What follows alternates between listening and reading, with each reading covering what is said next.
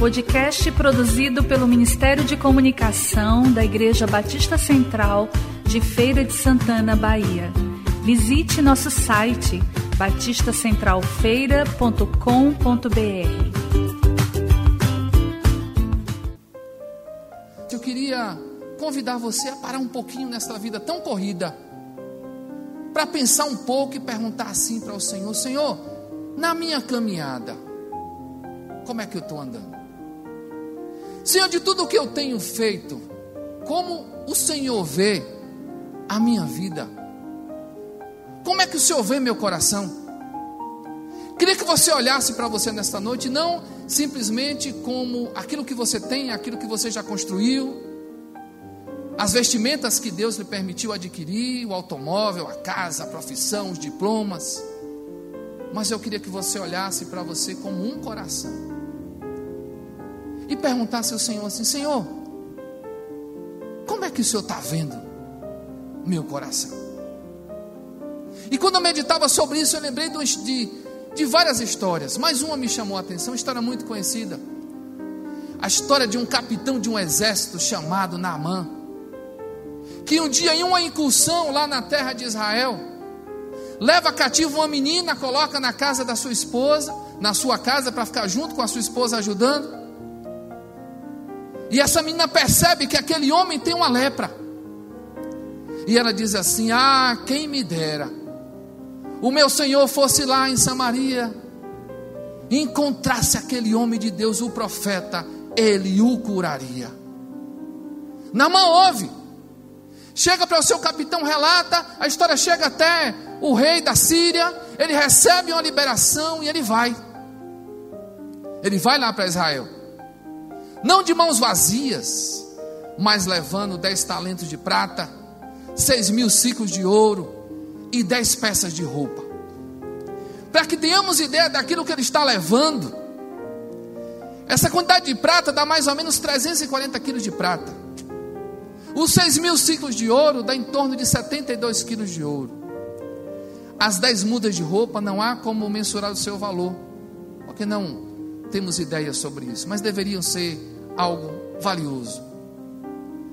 Trazendo isso para a cotação dos dias de hoje, olhando por baixo, dá em torno de por baixo 20 milhões de reais. É um bom presente. E Naamã vai com cerca de 20 milhões de reais lá para Israel. E quando o aviso é dado ao rei de Israel, porque o rei da Síria disse assim: Ó, oh, estou mandando alguém meu para você curar. O rei, da, o rei de Israel bota as mãos na cabeça e diz: Ele está procurando alguma coisa contra mim para me atacar. Como eu vou curar esse homem? A lepra não tem cura. E aí Eliseu se apresenta e diga: Não, deixe ele vir até mim. E ele verá que há Deus em Israel. Que coisa tremenda. E vai na mão nessa viagem. E Namã, quando chega lá, que vai bater na porta de Eliseu, Eliseu manda um recado: olha, diga a ele que vá lá no Jordão de sete mergulhos, a pele vai ficar limpa, ele vai ficar curado. Namã, na sua altivez, na sua arrogância, diz assim: não é possível. Eu esperava que ele viesse aqui, orasse por mim, tocasse na minha pele, eu ficasse curado. Lá em Damasco tem rios como Abana e Fafá, que são muito melhores do que essas águas de Israel. E ele vai saindo. E aí um dos seus servos, muito usados, ai, eu não imagino o que seria de Namã se não fosse aquele servo. Chega para Namã e diz assim: Não, meu senhor, meu pai, se te pedisse uma coisa mais difícil, tu não faria? Faz isso não, faz. E Namã desce um pouco do pedestal, abre mão um pouco da sua arrogância e vai lá no Jordão dá os sete mergulhos e fica curado.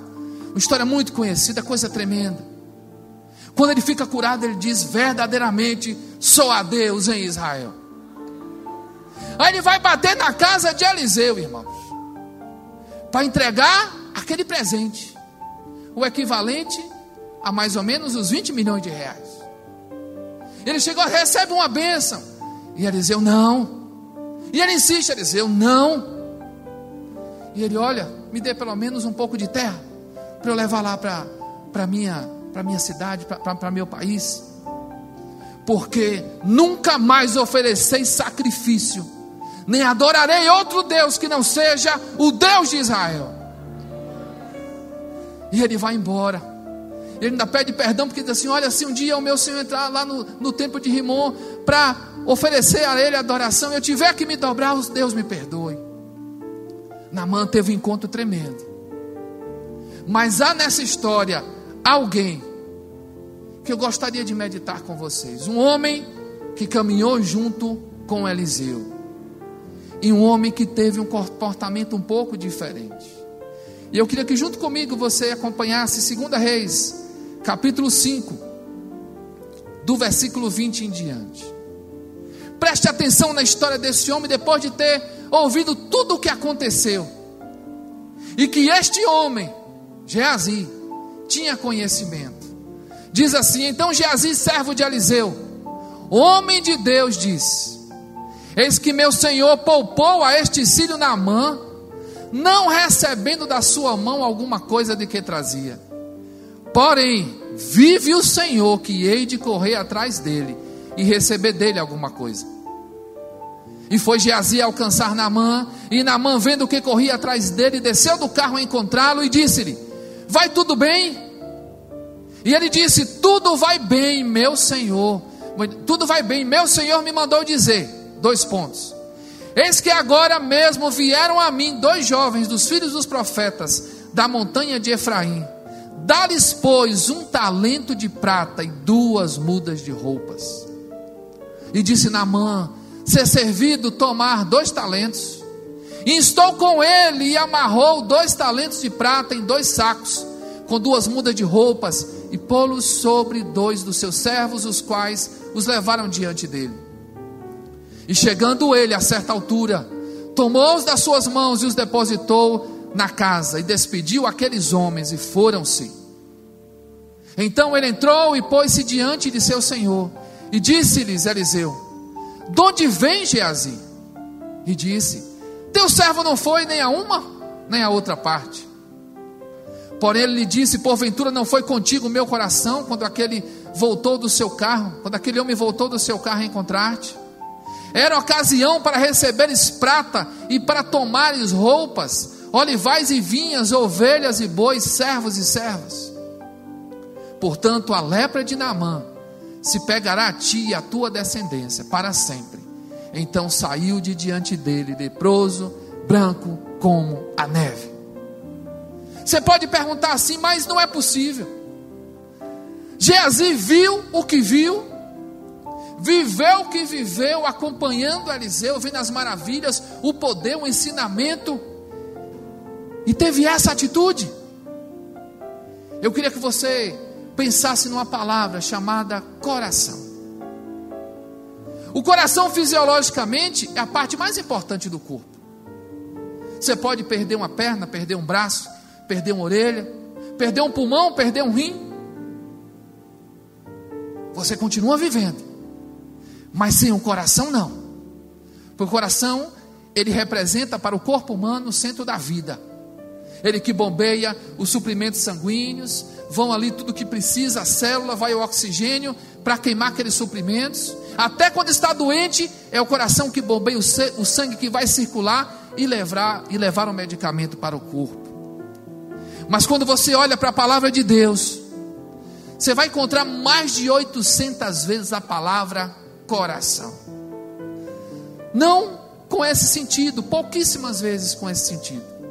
Na maioria das vezes, que é o sentido figurado, você vai encontrar coração associado a alguns verbos como pensar, meditar, discernir, lembrar, sofrer, amar, orgulhar, enganar, dentre outros.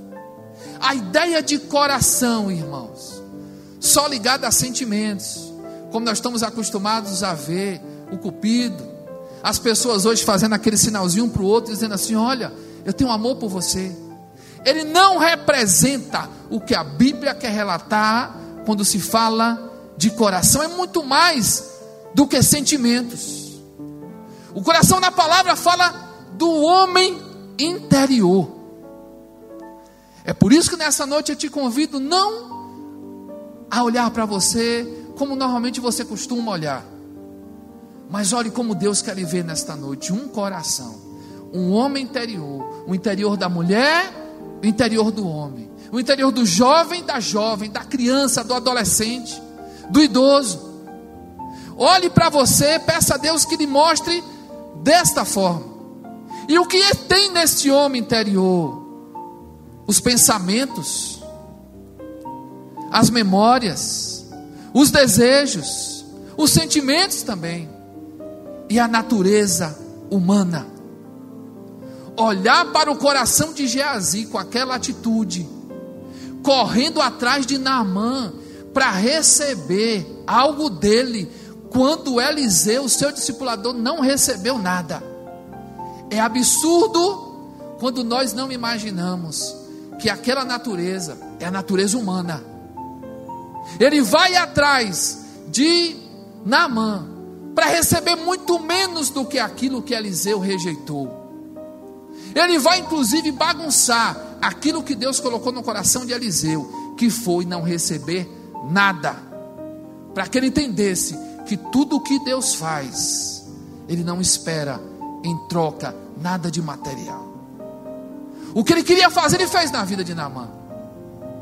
Tratou o seu orgulho, quebrantou aquele homem, fez ele enxergar que só há um Deus em Israel, fez ele enxergar que o Senhor pode curar e transformar.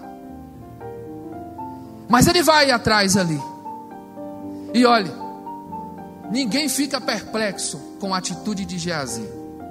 Eu não fico perplexo, nem eu e nem nenhum de vocês aqui. Sabe por quê? Porque o coração de Geazi não é muito diferente do nosso. É um coração que Deus conhece muito bem. Inclusive, quando Deus foi destruir a humanidade por causa do pecado, veja a percepção que Deus teve. Gênesis capítulo 5, antes da destruição, quando ele manda Noé construir a arca, veja o que está escrito, acompanhe comigo. E viu o Senhor que a maldade do homem se multiplicara sobre a terra, e que toda a imaginação dos pensamentos de seu coração era só má continuamente. Ou seja, aquela avareza no coração de Geazi, aquele desejo pelas questões materiais, aquela quebra de princípios, aquele passar por cima de tudo para querer alcançar algo para ele. Isso é antigo. E o Senhor já percebia isso. Quando a humanidade é destruída através do dilúvio, e Noé desce, oferece um sacrifício, veja como isso consolidou na mente do nosso Deus. Gênesis 8, 21, veja o que diz lá.